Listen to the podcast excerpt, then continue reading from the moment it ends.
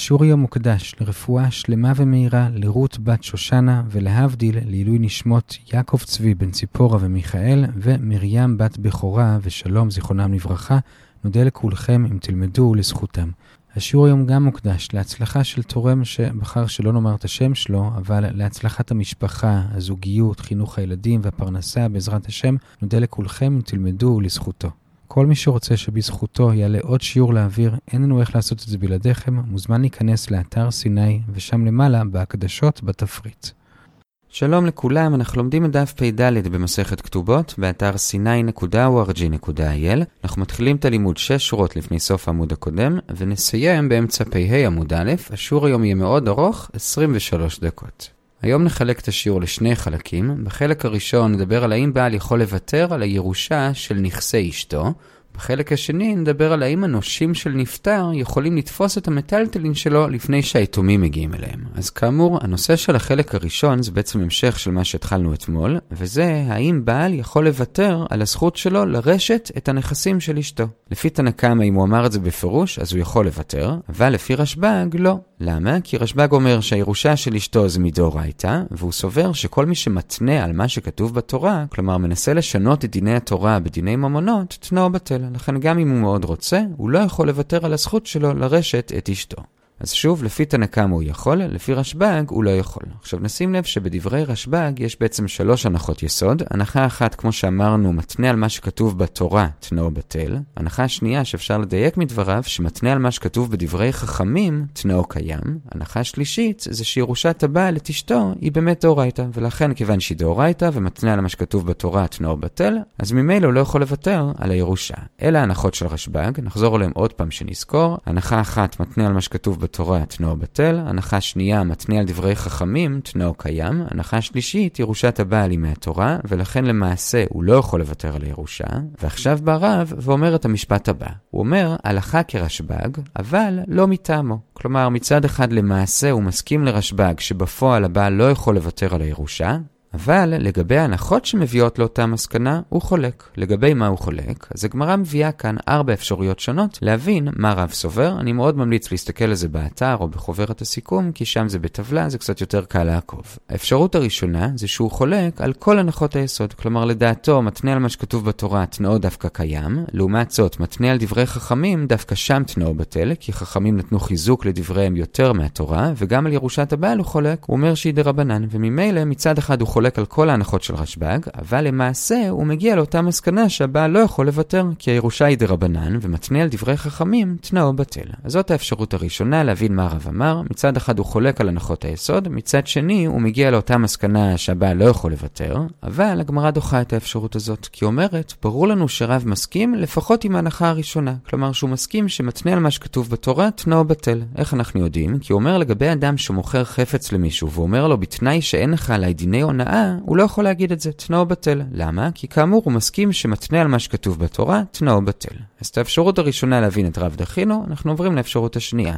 האפשרות השנייה זה שהוא מסכים לשתי הנחות הראשונות וחולק רק על השלישית. כלומר, הוא מסכים שמתנה על מה שכתוב בתורה תנאו בטל, הוא גם מסכים שמתנה על דברי חכמים תנאו קיים, והוא רק חולק על ירושת הבעל. הוא אומר שהיא לא דאורייתא, אלא דרבנן. זאת האפשרות השנייה. הבעיה עם האפשרות הזאת זה שזה בכלל לא מה שאנחנו מחפשים. הרי אנחנו מחפשים דרך שבה באופן מעשי רב מסכים לרשב"ג שהבעל לא יכול לוותר, הוא רק חולק על ההנחות או על חלק מהם. לעומת זאת, לפי האפשרות הזאת, רב חולק גם על המסקנה הסופית, כי הרי אם הוא אומר שמצנה על דברי חכמים תנאו קיים, וירושת הבעל היא מדרבנן, ממילא יוצא שהבעל כן יכול לוותר על הירושה, והרי לפי רשב"ג הבעל לא יכול לוותר. ממילא האפשרות הזאת ודאי נדחית, כי אנחנו צריכים שלמסקנה זה יהיה שהוא לא יכול לוותר, ואנחנו עוברים לאפשרות השלישית. האפשרות השלישית זה שהוא מסכים להנחה הראשונה והשלישית, וחולק רק על השנייה. כלומר, מצד אחד הוא מסכים שמתנה על מה שכתוב בתורה תנאו בטל, הוא גם מסכים שירושת הבעל דאורייתא, וממילא ודאי שהבעל לא יכול לוותר על הירושה, בדיוק כמו רשב"ג, מה שהוא חולק עליו זה לגבי ההנחה השנייה. כלומר, לדעתו, גם מתנה על מה שכתוב בדברי חכמים, גם שם תנאו בטל. כלומר, אמנם הוא מסכים שירושת הבעל היא דאורייתא וממילא לא יכול לוותר, אבל הוא סובר שגם אם היא הייתה דרבנן, גם אז הוא לא היה יכול לוותר. זאת האפשרות השלישית להבין את רב, שהוא בעצם מסכים עם רשב"ג לגמרי, גם על הסיבות שהביאו למסקנה וגם על המסקנה, הוא רק חולק עליו באחת מההנחות, ואומר שגם בדרבנן תנאו בטל. אז זאת האפשרות השלישית, אבל הגמרא דוחה גם את זה, כי היא אומרת, גם זה לא מה שאנחנו מחפשים, כי הרי לפי זה לגבי מה שאנחנו מדברים על ירושת הבעל, רב בעצם מסכים לרשב"ג להכל, הוא מסכים שזה דאורייתא, והוא מסכים שלכן תנאו בטל, מה שהוא חולק עליו לגבי דרבנן, זה לא קשור לירושת הבעל, כי הרי ירושת הבעל זה דאורייתא, לא דרבנן. כלומר, בעצם רב לא חולק על הטעמים של רשב"ג, הוא רק מוסיף עוד איזשהו נתון, וזה לא מה שאנחנו מחפשים. אנחנו מחפשים מצב שבו הוא חולק על הטעמים של רשב"ג, ובכל זאת מגיע לאותה מסקנה שהוא לא יכול לוותר. לכן אנחנו עוברים לאפשרות הרביעית, שהיא זאת שמתקבלת, וזה שהוא מסכים להנחה הראשונה, וחולק על שתי ההנחות הבאות. כלומר, הוא מסכים שמתנה על מה שכתוב בתורה תנאו בטל, אבל הוא חולק על הירושה ואומר שהיא דרבנן ולא דאורייתא, והוא חולק ואומר שגם מתנה על מה שכתוב בדברי חכמים, גם שם תנאו בטל, וממילא הוא מגיע לאותה מסקנה שהבעל לא יכול לוותר על ירושה, כי אמנם הירושה דרבנן, אבל גם בזה תנאו בטל, והוא חולק על הטעמים של רשב"ג, כי לפי רשב"ג זה רק בגלל שזה דאורייתא, לפי רב זה אפילו שזה דרבנן. אז עד כאן ארבע אפשרויות, כשאנחנו מקבלים בסוף את האפשרות הרביעית, אבל גם על האפשרות הזאת הגמרא מביאה קושייה, אבל מתרצת אותה. הקושייה היא, איך אתה אומר שלפי רב, ירושת הבעל היא דרבנן? הרי יש דין שרבי יוחנן בן ברוק אמר, ורב הסביר אותו, ובהסבר שלו הוא מציין בפירוש שזה דאורייתא ולא דרבנן. אז איך אתה אומר שזה דרבנן? עונה הגמרא, הוא רק הסביר את זה לדעת רבי יוחנן בן ברוקה, אבל הוא עצמו סובר שזה דרבנן. מה הדין שעליו מדובר? אז רבי יוחנן בן ברוקה אמר שמי שירש מאשתו קרקע, צריך להחזיר למשפחה שלה ביובל, וכתוב שהוא מנקה להם מהדמים. עכשיו, המשפט עצמו קצת סתום, לא מובן למה הוא התכוון, הרי מצד אחד אם הוא צריך להחזיר ביובל, זה אומר שזה דרבנן ולא דאורייתא, אבל אז לא מובן מה זה לנקות להם מהדמים, על איזה דמים מדובר, ואז בא רב והסביר שבאמת זה דאורייתא ולא דרבנן, כשכאמור אומר את זה רק לרבי יוחנן בן ברוקה, לא לשיטת עצמו, וששם מדובר בבעל שירש שטח ששימש את המשפחה של אשתו כבר הרבה דורות בתור בית קברות, וחכמים תיקנו שלמרות שזה מגיע לו מדאורייתא, בכל זאת אם הם רוצים הוא צריך להחזיר להם והם ישלמו לו את הכסף, הוא יקזז מזה את השטח של הקבורה של אשתו, כי את זה הוא כן צריך לעשות, ולמה הוא חייב להחזיר להם את הקרקע? בגלל שיש להם פגם משפחה. כלומר זה לא נעים למשפחה שהמשפחה קבורה שם ואז פתאום הבעל יקבור את המתים שלו, לכן הוא צריך להחזיר להם. בכל אופן כאמור רב שם אמר שזה דאורייתא, אבל כאמור הוא לא התכוון לדעת עצמו, אלא רק לדעת רבי יוחנן בן ברוקה. עד כאן החלק הראשון של השיעור, האם בעל יכול לוותר על הירושה של אשתו, ראינו שלפי רשב"ג הוא לא יכול כי זה דאורייתא, וראינו שלפי רב למסקנה הוא גם כן לא יכול, אבל לא כי זה דאורייתא, אלא אפילו שזה רק דרבנן. החלק השני מתחיל במשנה, גם זה קשור לענייני ירושה וכתובה, וזה מי קודם. כלומר, כשאדם נפטר ומצד אחד יש לו יורשים, ומצד שני גם יש לו אנשים שהוא חייב להם, כמו למשל בעל חוב או כתובה, בקצרה נקרא לזה נושים, למי הנכסים שלו הולכים? האם הם הולכים קודם ליורשים או קודם לנושים? עכשיו זה תלוי כמובן באיזה נכסים מדובר. אם מדובר בקרקעות, אז הקרקעות משועבדות לחוב, וממילא הם ילכו לנושים. מצד שני, אם מדובר במטלטלין שכבר נמצאים אצל היורשים, היורשים, אז הם נשארים אצל היורשים. למה? כי מטלטלין לא משתעבדים לחוב. שוב, קרקע משתעבדת, מטלטלין לא משתעבדים לחוב. זה ברור. אז על מה הנושא שלנו? הנושא שלנו זה שיש מטלטלין, אבל הם עוד לא הגיעו לידי היתומים. וכאן מחדש רבי טרפון, שהנושים כן יכולים לקבל את זה לפני היורשים, כי זה לא נחשב שהם גובים את החוב שלהם מהיורשים, כי זה עוד לא הגיע ליורשים, לכן הם יכולים לקבל. זה רבי טרפון. לעומת זאת רבי עקיבא אומר שבכל זאת הם לא יכולים לקבל, כי למרות שזה מטלטלין ולמרות שזה עוד לא הגיע ליורשים, בכל זאת זה נחשב שזה כבר אצלם, ולכן כמו כל מטלטלין, הנושים לא יכולים לגבות את החוב שלהם ממטלטלין. אז שוב, הנושא שלנו זה מטלטלין שעוד לא הגיעו ליורשים. לפי רבי טרפון, כאן הנושים כן יכולים לקבל מאותם מטלטלין, לפי רבי עקיבא הם לא יכולים, אלא זה הולך ליורשים. זאת המחלוקת באופן כללי במשנה, רק נוסיף על זה שכשרבי טרפון אמר שהנושים יכולים לקבל את המטלטלין, הוא דיבר על שתי דוגמאות, ברישה ובסיפה. ברישה הוא דיבר על מצב שהמטלטלין נמצאים כבר אצל מישהו אחר, למשל שה האבא של היורשים, כלומר הלווה נתן את זה בתור הלוואה למישהו אחר, או שהוא נתן פיקדון ביד מישהו אחר, ועל זה אומר רבי טרפון שהבית דין יאמרו לאותו מישהו אחר, לתת את זה לנושים ולא ליורשים, זה ברישה. בסייף הוא מביא דוגמה אחרת, וזה שהמטלטלין לא נמצאים אצל אף אחד, כלומר למשל יש פירות תלושים נמצאים ברשות הרבים, ועל זה אמר רבי טרפון, הנושים יכולים ללכת מהר ולתפוס לפני היורשים, אבל כמובן אם היורשים יתפסו קודם, אז גם לפי רבי טרפון כבר לא יהיה אפשר לגבות מהם. עד כאן המשנה, שוב בקצרה, אם יש מטלטלין שהם לא אצל היורשים, או כי הם פיקדון או הלוואה אצל מישהו אחר, או כי זה פירות תלושים, לפי רבי טרפון הנושים יכולים לקבל, או כי הבית דין יביאו להם, או על ידי תפיסה, לפי רבי עקיבא, הכל עדיין הולך ליורשים, והנושים לא יקבלו, כי הם לא גובים ממטלטלין. זאת המשנה. עכשיו את הגמרא נחלק לשני שלבים עיקריים. בשלב הראשון נראה שלוש הערות על המשנה, בשלב השני, שיתחיל בערך בתחילת עמוד ב', נראה אוסף של סיפורים, שמהם נראה כמי אנחנו פוסקים בנושא של המשנה. אז השלב הראשון, שלוש הערות על המשנה. הערה ראשונה, אמרנו שרבי טרפון אומר את הדין שלו, שהנושים יכולים לקבל גם ברישה וגם בסיפה. עכשיו נעיר לגבי הרישה. ברישה הוא דיבר על מצב שבו המטלטלים נמצאים או ככסף, כלומר שהלווה הזה הלווה גם למישהו אחר, או כפיקדון ביד מישהו אחר, והגמרא מסבירה למה צריך את שתי הדוגמאות, גם הלוואה וגם פיקדון. מה הצריכותו? מסבירה הגמרא שההבדל בין הלוואה לבין פיקדון זה שההלוואה, הכסף לא נחשב שהוא בעולם, כי הרי מי ילווה להוצאה ניתנה, כלומר זה לא נחשב שכרגע יש איזשהו כסף שנמצא פה אצל הלווה של הלווה וצריך לחזור ליורשים שלו. לעומת זאת בפיקדון, הרי הפיקדון הוא בעין, הוא קיים. ממילא בהלוואה קצת יותר מסתבר לומר כמו רבי טרפון, שזה לא נחשב שזה כבר ברשות היורשים, כי זה בכלל לא נחשב שהכסף הזה קיים. לעומת זאת בפיקדון אפשר להבין יותר בקלות את רבי עקיבא שאומר שזה כן נחשב כבר ברשות היורשים, וממילא אם היה לנו רק את אחד מהמקרים במשנה, היינו חושבים שבמקרה שלא הוזכר אז אין מחלוקת. כלומר אם זה הלוואה אז כרבי טרפון, אם פיקדון אז כרבי עקיבא, לכן כמה שמלן שהם נחלקו בשני המקרים. לכן המשנה הזכירה את שני המקרים. זאת הערה אחת. הערה שנייה, כשרבי טרפון אומר שזה הולך לנושים, לאיזה מהנושים זה הולך? אז במקרה של הרישה, שהמטלטלין זה בעצם הלוואה אצל מישהו שלישי, או פיקדון אצל מישהו שלישי, והבייטין אומרים לו לתת לנושים, לאיזה מהנושים אומרים לו לתת? אומרים לו לתת לכושל שבהם. זה ברישה. בסיפה שהנושים יכולים לתפוס, אז מי שתפס ראשון מקבל. אם הוא תפס יותר ממה שמגיע לו, אז את העודף גם כן נותנים לנושים האחרים, ולמי? לכושל שבהם. מה הכוונה הכושל שבהם? האם הכוונה לבעל חוב או לאישה שמגיעה לכתובה? אז בזה יש מחלוקת אמוראים. רבי יוסי ברבי חנינא אומר שנותנים את המטלטלין לבעל החוב ולא לאישה, כי אם לאותו אדם שמת יש גם קרקעות, לאישה יהיה יותר קל לגבות מאותם קרקעות מאשר לבעל החוב, כי בעל חוב צריך להביא ראייה, בניגוד לאישה שוודאי מגיעה לכתובה, כך לפי הסבר הריף. לעומת זאת רבי יוחנן אומר שנותנים לאישה, כי רוצים לדאוג לה משום חינה, כלומר שלאלמנה הזאת יהיה כסף, ואז יהיה לה יותר קל להתחתן עם בעל חדש. אז זאת מחלוקת למי מהנושים נותנים לפי רבי טרפון. הערה שלישית זה לגבי המקרה של הסיפה של פירות תלושים, שכאמור לפי רבי עקיבא גם כאן הכל הולך ליורשים, אבל לפי רבי טרפון הנושים יכולים לתפוס לפניהם, ועל זה נעיר שלושה דברים. דבר אחד זה שהגמרא מדגישה שהניסוח של המשנה קצת מטעה, אבל באמת לפי רבי עקיבא הכל הולך ליורשים, והנושים לא יכולים לתפוס בכלל. דבר שני הגמרא מדגישה שזה שהנושים לא יכולים לתפוס זה רק מיתומים, אבל גם רבי עקיבא מודה שאם האבא עצמו, כלומר הלווה, היה חי, ודאי שהבעלי חוב שלו יכולים לתפוס ממנו הוא לא משלם. דבר שלישי, אמרנו שלפי רבי טרפון בפירות תלושים מי שתופס תופס, אבל הדגשנו שזה דווקא ברשות הרבים. אבל אם זה פירות תלושים בקרקע של היתומים, אז ודאי שזה כבר נחשב של היתומים, ואי אפשר לתפוס מהם כבר. עכשיו, מה לגבי מצב ביניים? כלומר שהפירות לא ברשות הרבים, אבל גם לא ברשות היחיד, אלא בסמטה, אז כאן יש מחלוקת. רב ושמואל אומר שזה כבר נחשב ברשות היורשים, וגם לרבי טרפון הנושים לא יכולים לתפוס מהם, אבל רבי יוחנן וריש לקיש אומרים שזה עוד לא נחשב אצל היתומים, והנושים כן יכולים לתפוס. עד כאן הדבר השלישי, ועד כאן שלוש הערות לגבי המשנה, ובזה סיימנו את השלב הראשון של הדיון בגמרא. רק נחזור עוד פעם על מה שחשוב לנו לזכור בשביל ההמשך. הנושא שלנו זה מטלטלין שעוד לא נמצאים אצל היורשים. לפי רבי טרפון הנושים יכולים לתפוס לפניהם, לפי רבי עקיבא לא, אלא הכל הולך ליורשים.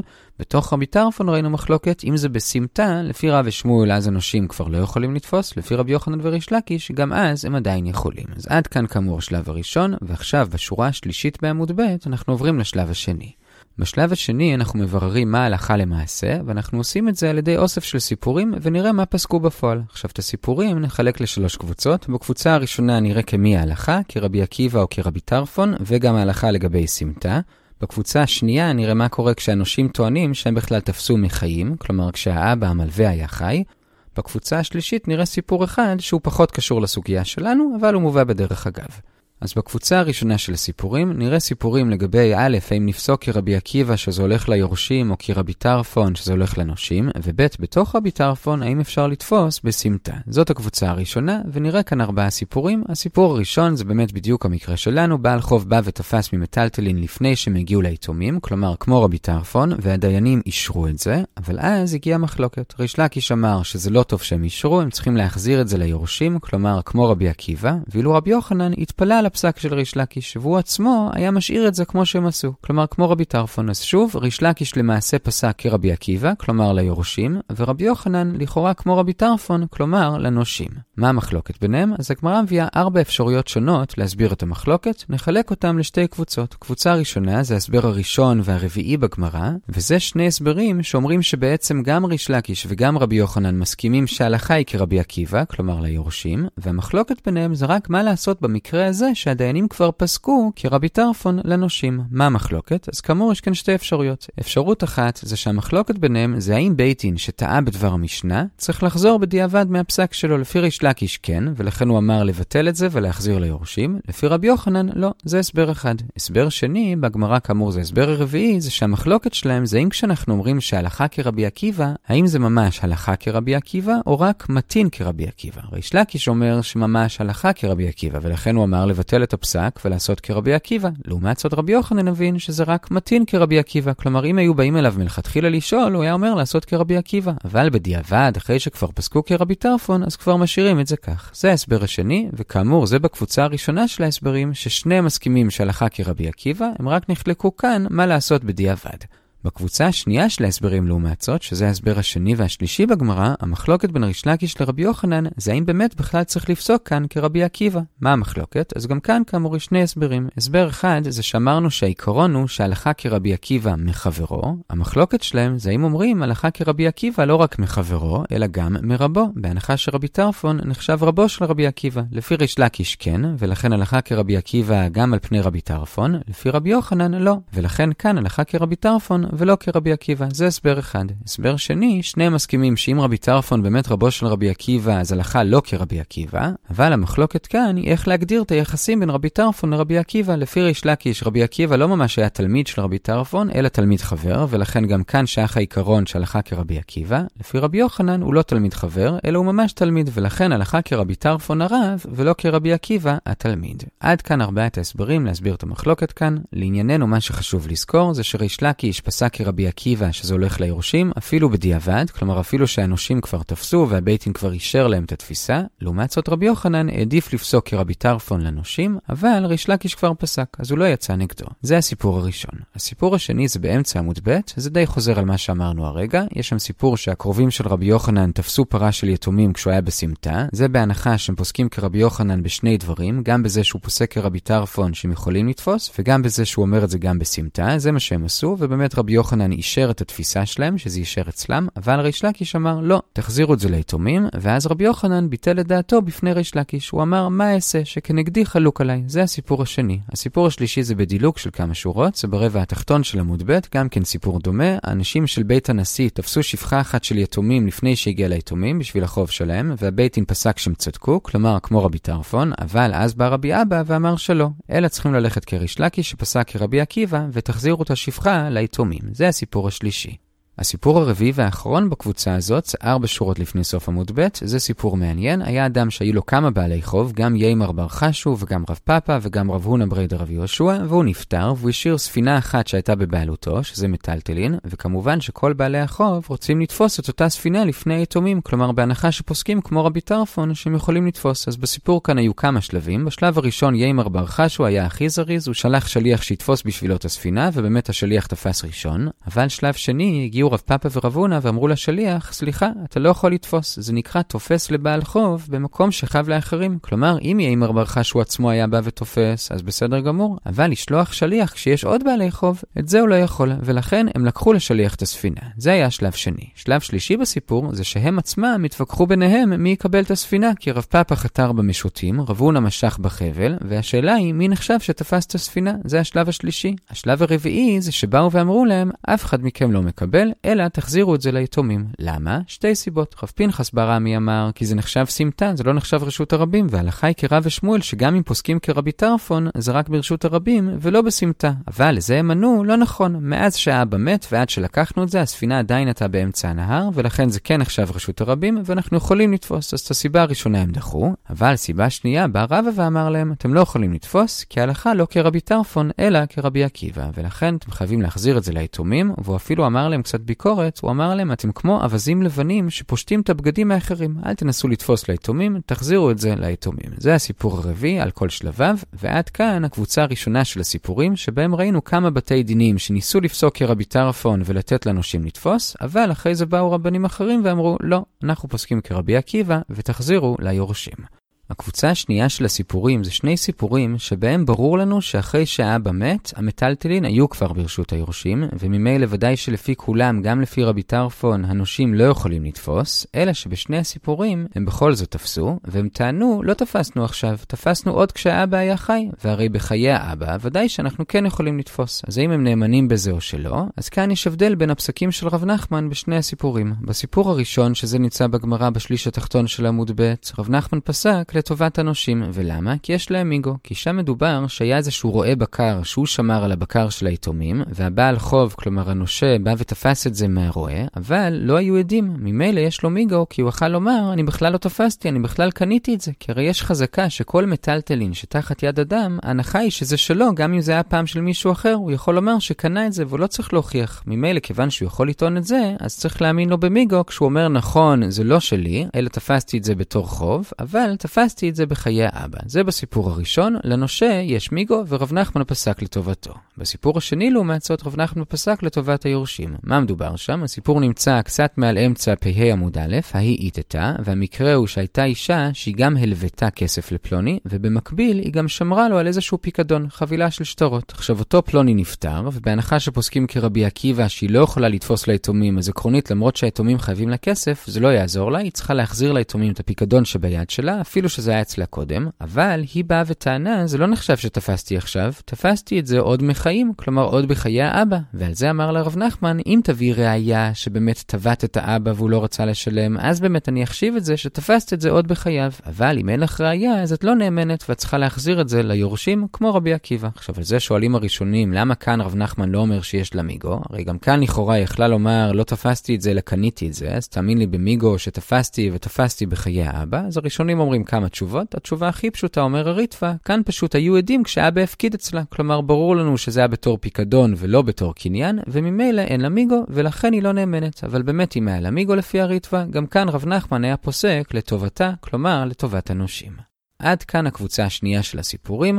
ראינו שאם הנושה יש לו מיגו לטעון שהוא תפס את זה מחיים, אז הוא נאמן וזה נשאר אצלו גם לפי רבי עקיבא.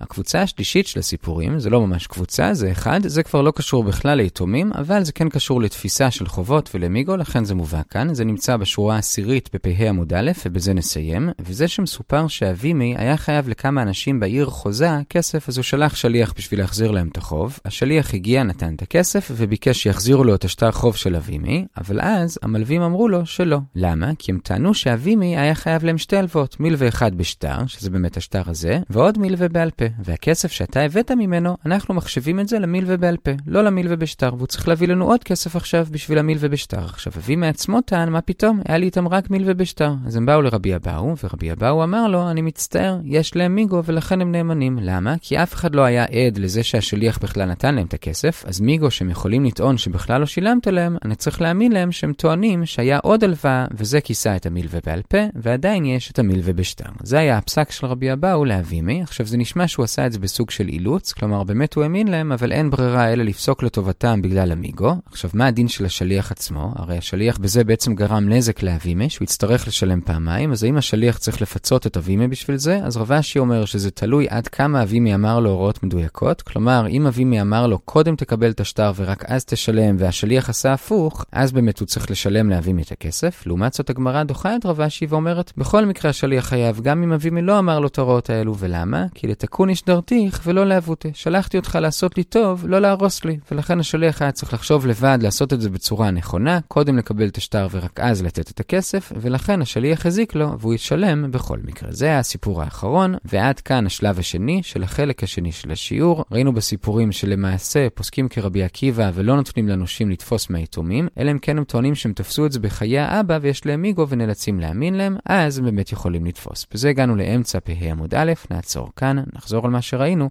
חילקנו היום את השיעור לשני חלקים. בחלק הראשון למדנו על האם בעל יכול לוותר על הזכות שלו לרשת את הנכסים של אשתו, לפי תנא קמא כן, לפי רשב"ג לא, ולמה? כי לפי רשב"ג ירושת אשתו זה דאורייתא, ומתנה על מה שכתוב בתורה תנאו בטל, ולכן הוא לא יכול לוותר, אבל אם זה באמת היה דרבנן, הוא כן היה יכול לוותר. זה מה שאומר רשב"ג. רב לעומת זאת אומר שהלכה כרשב"ג שהוא לא יכול לוותר, אבל לא מטעמו. כלומר הוא מסכים למסקנה, אבל חולק על הדרך. על מה הוא חולק בדיוק? אז הבאנו ארבע אפשרויות. אפשרות אחת זה שהוא סובר שבדאורייתא תנאו קיים, ובדרבנן תנאו בטל, וירושת הבעל זה דרבנן, ולכן הוא לא יכול לוותר, אבל את זה דחינו כי ברור לנו שהוא מסכים שגם בדאורייתא תנאו בטל. אפשרות שנייה זה שהוא מסכים שבדאורייתא תנאו בטל. האפשרות הרביעית, שהיא זאת שמתקבלת, מאוד דומה לאפשרות הראשונה, רק שבאמת במקום שהוא יחלוק על הדאורייתא, הוא מסכים לדאורייתא. כלומר, בדאורייתא תנאו בטל, אבל גם בדרבנן תנאו בטל, ולדעתו, למרות שירושת הבעל דרבנן, בכל זאת הוא לא יכול לוותר. זאת הייתה האפשרות הרביעית שהתקבלה בסוף. הקשינו עליה איך אתה אומר שלפי רב ירושת הבעל היא דרבנן, הרי רב אמר בפירוש כשהוא הסביר את רבי יוחנן בן ברוקה שירושת הבעל דאורייתא, וענינו, הוא אמר את זה רק לדעת רבי יוחנן בן ברוקה, אבל הוא עצמו סובר שזה דרבנן. זה היה בחלק הראשון.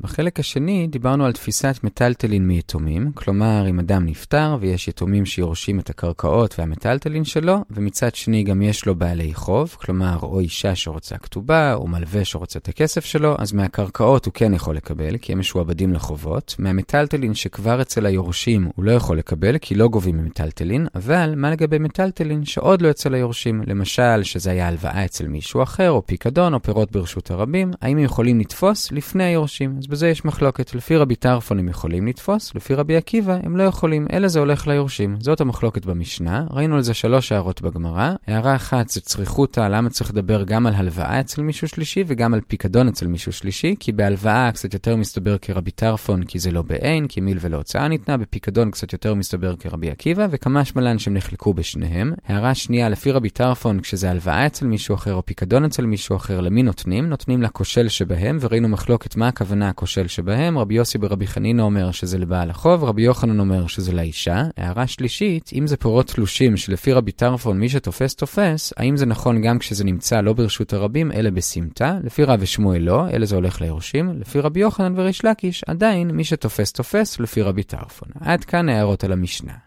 בשלב השני ראינו אוסף של סיפורים, שמהם ראינו מה הלכה למעשה, חילקנו את זה לשלוש קבוצות. בקבוצה הראשונה ראינו סיפורים על האם הלכה כרבי עקיבא או כרבי טרפון, ראינו שריש לקיש פסק כרבי עקיבא אפילו בדיעבד, כלומר גם אחרי שהנושים כבר תפסו, הוא אמר להוציא מהם ולתת ליורשים. לעומת זאת רבי יוחנן זה נשמע שהוא פסק כרבי טרפון, וראינו ארבעה הסברים למחלוקת הזאת ביניהם. קבוצה ראשונה של הסברים זה ששניהם מסכימים עקרונית שהלכה כרבי עקיבא, והמחלוקת היא רק מה לעשות בדיעבד, וכאן יש שני הסברים. הסבר אחד זה דבר המשנה צריך לחזור לפי ריש לקיש כן, לפי רבי יוחנן לא. הסבר שני זה שריש לקיש אומר שממש הלכה כרבי עקיבא, וממילא צריך להחזיר את זה ליורשים. לפי רבי יוחנן לעומת זאת זה רק מתאים כרבי עקיבא, ולכן בדיעבד, אם כבר נתנו להם, אז משאירים את זה אצלם. זה היה הקבוצה הראשונה של ההסברים. הקבוצה השנייה זה שממש נחלקו, האם הלכה כרבי עקיבא או כרבי טרפון, כשהשאלה היא, האם הכלל שאמרנו הלכה כרבי עקיבא מחברו, האם זה נכון גם כנגד רבו רבי טרפון, זאת המחלוקת, או שהמחלוקת היא, האם באמת רבי טרפון נחשב רבו, או שרבי עקיבא הוא תלמיד חבר שלו. בכל אופן, כל זה בתוך הסיפור הראשון, ריש לקיש כרבי עקיבא, רבי יוחנן כרבי טרפון, אולי רק בדיעבד, אולי גם לכתחילה. הסיפור השני והשלישי זה בעצם אותו עיקרון, היו דיינים שפסקו לטובת הנושים שתפסו את המטלטלין לפני היורשים, אבל אז בא ריש לקיש בסיפור הראשון, ורבי אבא בסיפור השני, ואמר לו, פוסקים כרבי עקיבא, תחזירו את זה ליורשים. בסיפור הרביעי יש קצת יותר שלבים, אדם מת והיו לו כמה בעלי חוב, בשלב הראשון בא בעל חוב בשם יימר בר חשו ושלח שליח לתפוס לו את המטלטלין, שזה היה ספינה, אבל אז באו רב פאפה ורב הונה ברדר רב יהושע ולקחו את זה מהשליח, כי הם אמרו השליח לא יכול לתפוס, כי זה מקום שחב לאחרים. בשלב השלישי הם התווכחו ביניהם מי נחשב שתפס, כי אחד היה עם המשוטים ואחד עם החבל, אבל אז טענו להם, שניכם לא יכולים לתפוס, אלא זה צריך לחזור ליורשים. למה? רב פנחס ברמי אמר כי זה נחשב סמטה, ולפי רב ושמואל בסמטה אי אפשר לתפוס, אבל הם דחו אמצע נהר לא נחשב סמטה, אבל רב אמר להם, הלכה בכלל לא כרבי טרפון, אלא כרבי עקיבא, תחזירו את זה ליורשים.